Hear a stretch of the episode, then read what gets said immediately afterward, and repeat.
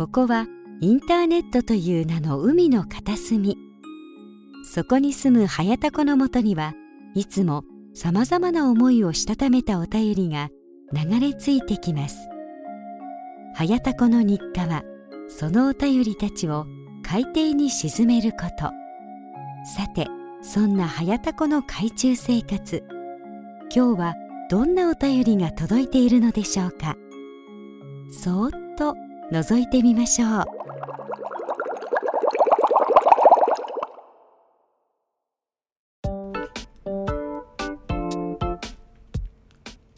はいどうも、はやたこです。えー、タコラジことはやたこの海中生活27日目でございます。えー、今回も最後までよろしくお願いいたします。ということで、えー、新年ですね。えー、まあ、新年一発目の配信なんですけれども、まあ、特にね、えー、もう8日なんでね、まあ、あの、正月気分も、えー、まあ、特にね、ないだろうということで、えー、まあ、BGM とか変えずに、いつも通りね、えー、やっていこうかなと、えー、思っております。はい、えー、ということで、えー、まああの、年賀状ね、えー、一応あの、ツイッターで、えー、希望者の方に、えー、お送りしておりますけれども、まあ、配信日ぐらいにはね、えー、ぼちぼち届いてるんじゃないかと思いますけれども、えー、まあ、事情があってですね、あの、年賀はがきじゃないんで、あの、ちょっとね、そこは、えー、申し訳ないんですけれども、というのもですね、えー、まあそもそも年賀状出そうかなって思ったのが、えー、すでにあの、20何日だろう、もう6とか7とかね、ぐらいだったかな あの、だいたい25日までに、えー、年賀状は出してね、みたいな感じじゃないですか。なんで、まあまあ、そもそもね、思い立ったのが遅かった。プラス、えー、まあ一応希望者をそれから募ってとかしてたらもうね、えー、もう、もう年末だったかな、もう。年末で、えー、まあとりあえずまあデザイン、えー、まあ作って、さあ、えー、実家のプリンターでね、えー、印刷しようかなと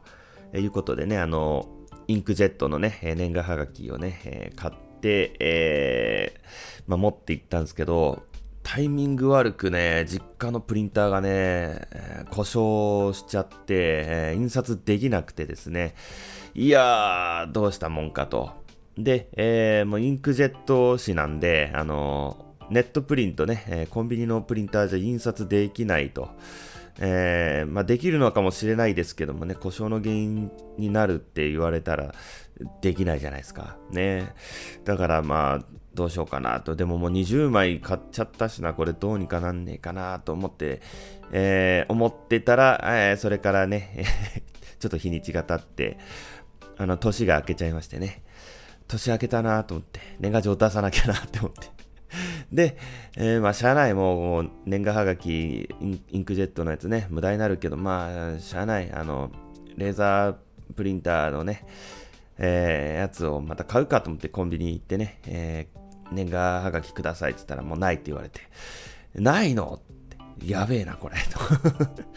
え、ないんかいと思って。で、えー、よくよく考えたら、まあ、その、プリンター自体にね、はがきに印刷する、まあ、機能があるんで、まあ、年賀はがきではな、ないけれども、まあまあ、いいか、と思って。えー、ということでね、あの、年賀はがきじゃなくて、普通の印刷用のはがきにね、普通に切手を貼ったやつに、えー、まあ、明けましておめでとうございますっていうね、えー、やつをね、え、印刷したのを送ったんでね、まああの、まあ、あの、お年玉がついてないんですけれども、まあそこはあの、えー、早田子だからということでね えー、お許しいただければなという感じでございます。はい。えー、ということでですね、えー、まあね、新年なんでね、あのー、まあ、今年の抱負的なことをね、えー、一応言っときましょうかね。はい。まあ、あの僕ね、えー、まあ、去年、あの会社辞める、辞める辞めるって言ってたんですけども、えー、まあ、まあ、結論から言いますと、まだ辞められない状況でございまして、まあ、あのツイキャスではね、えー、まあ、言ってるんですけども、えー、まあ、あの僕は今、あの、おじさんの会社で働いてるんですけども、えー、まあ、あの、僕がね、副業を始めて、で、えー、まあ、安定して、えー、お仕事をいただけるようになりだしたっていうのがもう本当、えー、夏の終わり頃から9月、8月、9月ぐらいから、えー、まあね、エージェントさんの方ね、えー、声をかけていただいて、まあ、登録してからという感じなんですけども、まああの、まあ、おじさんのね、えー、出した条件っていうのが、まあ、あの、ツイキャスでは、えー、言ってたんですけれども、配信では言ってないんですけど、まあまあ言っちゃうとですね、えー、じゃあそのね、副業でね、デザインだけで、え、今から、えー、年内にね、100万を稼いでみろと、えいうのが条件だったわけですよ。まあ、それがね、えー、まあ、その話っていうのが夏前ぐらいだったね、まあ、半年、半年までいかないかな。まあまあ、それぐらいの時に、ちょっとやっぱりね、僕がデザインやりたくて、まあちょっと最近活動、えー、始めて、ちょこちょこ仕事もらえるようになってきて、えー、年内には、まあ、軌道に乗るだろうから、それで辞めたいんだよね、という話をしたら、お前ふざけるなと。えー、まあ、というのもですね、えー、おじさんの会社には、あの、以前も働いてて、えー、その以前辞めた時が、25、6ぐらいだったかな、えー、の時に、えー、まあ、独学でウェブデザインの勉強をして、僕はこっちで仕事をしたいなと。ね、あのもうね、夏は暑くて冬は寒い工場で仕事なんかやってらんねえわと、えー、いうことで、えー、まあ当時はね、本当にただ勢いだけでね、まあ、おじさんに、あの僕はデザインをやりたいからやめますと言って、まあその時はね、まあ、あの、何も言わずね、やめさせてくれたわけですよ。で、まあ、ただし、あの、デザインをやるって言って辞めるんだから、同じ業界ね、えー、同じこの仕事戻ってくるようなことがあるんだったら、また俺んとこに戻ってこないとダメだぞと。えー、他の会社にね、もし、あの、この業界でね、行くようなことは許さないぞと。まあ、いうことを言われてたんですけれども、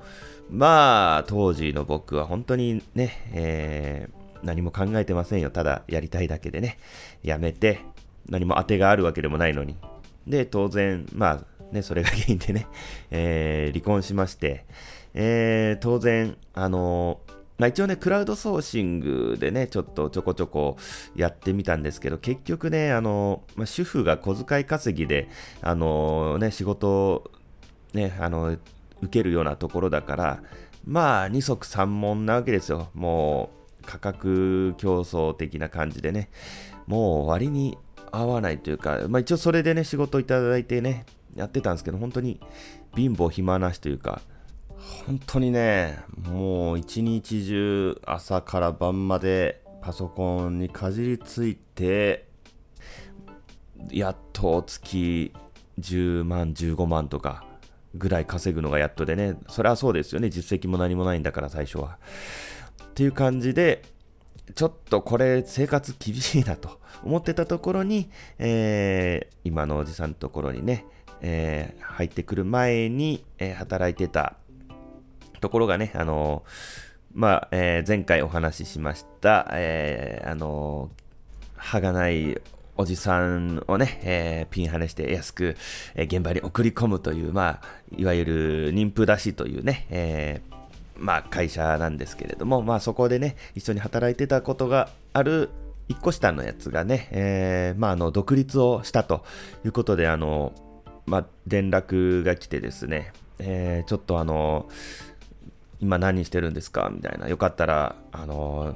ちょっと現場手伝ってもらえませんか？と、えー、いう話で、まあ、日払いでね、あの、給料もくれるっていうことなんで、あ、これはちょっと助かるぞと思って、えー、ちょうどいい、ちょっと一回、一回またちょっとしばらく、まあまあ、一ヶ月ぐらい現場出て、えー、まあちょっと一回立て直そうかなっていうぐらいのつもりでね、えー、行ったら結局そこにね、何年いたかな ?28 ぐらいの時から、えー、いつまでいた？多分33、5年ぐらいいたのかな結局。だから、あのー、まあ、途中でね、一回、まあ、えー、まあ、そこも一回抜けたんですけれども、まあ、いろいろあってそこに戻ってっていうのがあるんで、ずっと5年間ずっとじゃないんですけども、まあまあでもその期間って多分半年ぐらいなもんなんで、まあまあほぼ5年間ぐらいそこにいて、まあいわゆる、まあベンチャーっていう感じでね、まあ途中から法人化もして、で、まあ、まあ社長とはね、もう18、19ぐらいの時からも知ってる仲なんで、まあまあ、まあそういうのもあってね、えー、まあ自分はこ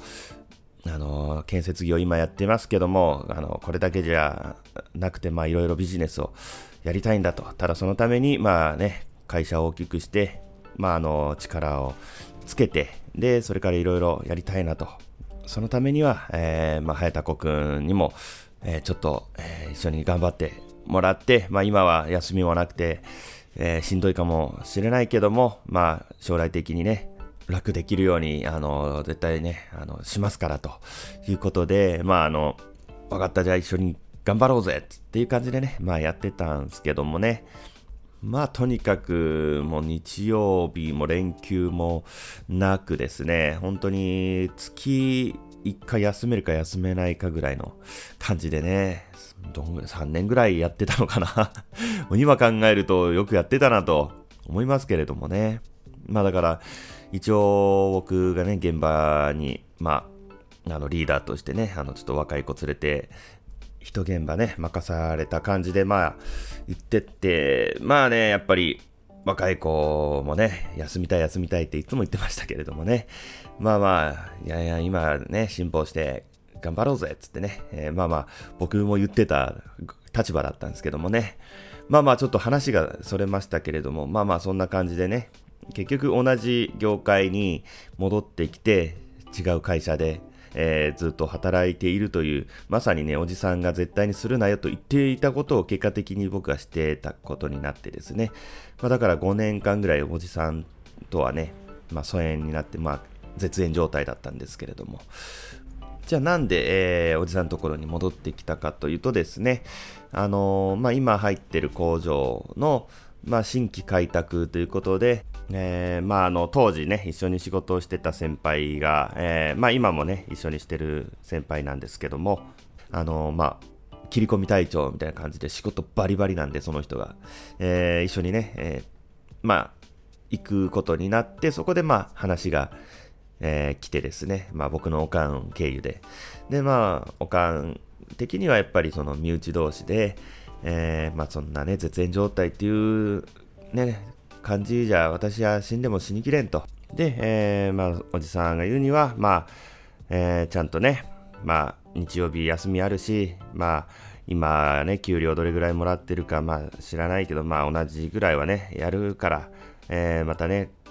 うちでね、あの、まあ、頑張ってくれたら悪いようにはしないし、まあ、前回のね、前のことは、まあ、水に流すと、言ってくれて、っていう感じで、えー、まあ、戻ってきたという経緯があるんです。だから、おじさん的には、また裏切るつもりかという感じなわけですけれども、まあね、日曜日が休みになったら、ああ、ちょっとやりたいことができるぞということでね、っていうか僕はそもそもデザイナーになりたくて一回おじさんのところ辞めたのに、何をやってるんだと、このままじゃいかんということで、えー、まあ、そのおじさんのところに入ってから、あの活動を再開したんですよね。そしたら、えー、まあ、前回とは違って、えー、ちょっと戦略的にね、ちゃんとこう、まあ、人脈作りしたり、まあ、いろいろ、えー、下地を作って、え、まあ、やっていこうという感じで、ちゃんと考えてね、今度はやってたら、まあ、いろいろとチャンスが舞い込んできて、まあ、仕事もらえるようになってきてという感じで、えー、やっぱりちょっとデザインやりたいんですよ、という話をね、したのが、だから、えー、去年の夏頃なわけですよね。まあ、怒りますわな、おじさんもね。でも、やっぱり、えー、僕は絶対、いや、やりたいっていうのを言って、じゃあお前そこまで言うんだったら、もう次はね、もう前回チャンスやって、お前何もできずにね、戻ってきたんだから、じゃあ、もう今回もうこの条件出すからと。それが今からね、デザインだけで100万稼いでみろと。いうことになったんですけれども、いや、きついやろと。思ったんですけども、まああのね、そのエージェントに、えー、まあ、登録したのが、えー、まあ、その8月とかぐらいで、まあ、それまではね、まあ、たまになんかちょっと名刺の、えー、デザインをしたりとかね、まあ、ウェブの仕事も、まあにえー、と2つぐらい、まあ、やらせていただいてっていうような感じでね、まあ、それがいつからかな、えー、去年の春ぐらい、えー、4月とか5月ぐらいから再開したのかな。だからまあ、それまではね、ちょこちょこまあ単発でね、まあやってたのが、さあ今から定期的に案件がね、えー、いただけるようになるぞというところで、えー、まあ話をしたんで、賞味、えー、まあ本当に仕事がね、入り出したのが9月ぐらいからなんですよ。そうすると、えーまあ、10、11、12、3ヶ月で、えー、100万稼がないといけないと。いや、無理やろって思ったんですけどもね。まあ、そこは分かりました。それでやりますと言うしかなかったんですよ。で、だからまあその条件でっていうことで、まあ、まあ、まあ厳しいなと思いながら、でも、まあなるべく本当にね、気持ちはね、えー、年内に100万稼ぎたいなっていう一応ね、あの気持ちでやってたんで、まあ本当無理してね、えー、詰め込んで、まあちょっと睡眠時間も削ってっていう感じで、もう本当に遊びに行く暇もなくね、えー、詰め込んでやってたんですけども、まあ、正味ね、日曜日しか休みがないから、平日もね、睡眠時間削っても、まあ、えー、80時間ぐらいかな、だいたいまあ、時間が作れたのが1ヶ月で。で、やっぱり半分はね、その、作業以外のことにもね、やっぱ時間が取られるわけですよね。まあこれはあのフリーでね、お仕事されてる方はわかると思うんですけども、まあ、そうするとね、実作業時間が40時間ぐらいしかないわけですよ。それで3ヶ月で100万ね、稼がないといけない。時給なんぼよと まあ一回計算したことあるんですけども、8000とか9000ぐらいなわけですよ。で、なおかつ、もう本当に毎日、えー、もう本当に休む暇もなく、えー、こなして、やっとっていう数字ですよ。無理ですわ。まあまあ無理だったんですけども。いや、時給8000とか9000って本当にあの、一人で全部何でもできるっていうレベルの、あの本当にそれこそデザインから、えー、あのサーバーサイドプログラミングして、もう一人であの複雑な、えー、システムをえー、組み込んだウェブサービスを作れるぐらいのスーパーエンジニアなんですけど、僕ができるのはフロントエンドと言いまして、まあ、デザインと、えー、まあ、ユーザーから見える部分、えー、だからあの、まあ、どこをクリックしたらどこに行くとか、えなんかちょっと画面開いた時になんかちょっとアニメーションがふわっとなんかしたり、こうなんか動いたりするとか、まあそういった感じなんですけれども、えー、バックエンドとかね、サーバーサイドエンジニアっていうと、あのー、まあ、例えばショッピングカートのシステムを作ったりとか、もう裏側の部分ですね。えー、まあでも、本当一人でデザインからフロントエンド、バックエンドまでできるっていうのはもう本当にレアな人材なんですけども、でも、あの僕みたいにデザインとコーディングできるよっていう人も、んすごいんですよ。あの普通はデザインだけしかできないとか、コーディングだけしかできないっていう人がまあ多いんですけれども、まあ僕はどっちもできるぞと、えー、まあいうことで、まああの案件自体はね、まあ結構単価はどんどん上げれるようになってきて、まあ、時給で言ったら3、4千円ぐらいではね、まあ、仕事できるようになってきたんですけども、まあ、やっぱりフロントエンドだけだと、まあ、それぐらいが限界かなという感じでね、まあ、絶対に無理なんですよ。で、えー、まあ、結局、まあ、いろいろちょっと話がね、なんか、あの、あちこち行ったり行ったりしてますけれども、まあ、要は、えー、自分がね、やっぱり、えー、手を動かして、で、あの、身を削らないと、結局お金って、えー、今の段階じゃ稼げないんですよね。そうすると、まあ、あの、前回はね、クラウドソーシングでやってた時は、本当にもう、あの、スズメの涙みたいなね、えー、単価で仕事をしてたんで、まあ、貧乏暇なし状態だったんですけども、まあ、えー、まあ、それなりにね、えー、ちゃんと、いただけるようになったとしても結局は自分が仕事をしないといけないんですよ。当たり前ですけど。そうすると僕の性格上もうどんどん詰め込んで詰め込んでって多分やってしまうんでそれだとねまあ意味がないなと、えー、まあ考え直しまして。まあだから結局まああの去年でね去年のうちにまあ、辞めれなかったのは、まあ逆にこれはプラスに考えようと思って、今年はね、あの、自分が作業しなくても、えー、お金が入ってくる仕組み作りをね、えー、ちょっとしようかなと思いまして、まあまあ、どっちみちね、えー、フリーでね、独立してやるんだったら、まあ、どっちみちまあ、お金は必要だし、ね、えー、ということで、あの、ちょっと SNS マーケティングをね、ちょっと本格的に今年は本腰入れてやろうかなと思います。はい。まあ、なんでね、えー、まあ、月に1個ぐらいにして受ける仕事は。で、あとは、あの、本当に Twitter、YouTube、ブログ、えー、ポッドキャストを、えー、ちょっと本格的にもうちょっと頑張って、まあ、寝てても、あの、お金が入ってくるようにして、で、まあ、どっちみちね、えー、独立するんだったら、まあね、100万ぐらいはないと。ということで、えー、まあ、100万貯めて、えー、で、ある程度その、SNS マーケティングで、えー、まあ、仕組み作りをしてから、えー、改めて辞める交渉をしようかなということで、まあ一応半年計画をね、まあ立ててるんですけどもね、まあそういった感じでね、えー、今年はやっていこうかなというふうに考えております。はい。えー、まあね、今回改めてあのね、ADHD のこととかをちょっともう一度、えー、まあ勉強するきっかけにもなってね、えーまあそうするとやっぱり、もうお金の管理はね、無理だと、ね、いうこともね、もう分かったんで、あのー、まあ結局、今まで 稼いだお金もね、なんやかんやで消えていって、ほとんどね、あの、手元に残ってないんで、母親にね、あの、お金の管理をね、えー、もうお願いすることになりましたんで、まあ、あの、もう苦手なこと、できないことはね、もうやらずにね、えー、自分ができることをやろうという感じでね、えー、まあ、今年はやっていこうかなと思っております。はい、えー、まあ、ということでね、あの、まあ、しっかりした奥さんがいるなと、えー、まあ、再認識しましてですね、えー、まあ、ここに来て突然結婚願望が出てくるというね ということで今年は婚活も頑張りたいと思います はい。ということで、えー、以上、早田子の今年の抱負でした。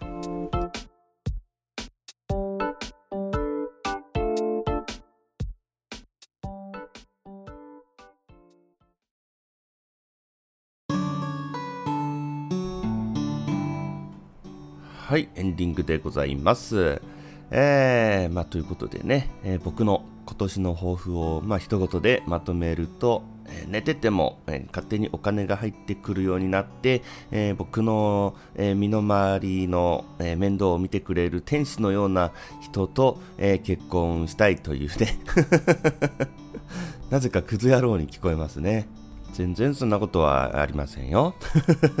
えー、ということで、え、私、早田子は結婚相手を 募集しておりますので、えー、ご希望の方はぜひご連絡ください。えー、もしくは、あの、娘を嫁にやりたいなっていうお父さん、あの、ぜひ、早田子を息子にどうですか？まあまあ、それは置いときましてね。えー、ちょっと、あのー、お便りをね、えー、一通紹介したいと思います。というか、あの、僕ね、1年、えー、ポッドキャストやってきてね、普通歌って結構このタイミングで読むもんなんだっていうことにやっと最近気づいたっていうね。はい。ということで、えー、早速紹介させていただきます。えー、こちら、ラジオネーム、きびだんごさんからいただいております。いつもありがとうございます。えー、こんにちは、はやたこさんの影のお友達、きびだんごです。全然影でも何でもないですけれどもね。発達障害はとは何ぞやというお話、とてもわかりやすかったです、えー、正しい知識を知らなかったので、私は断片的な情報だけで勝手に解釈している部分がありました。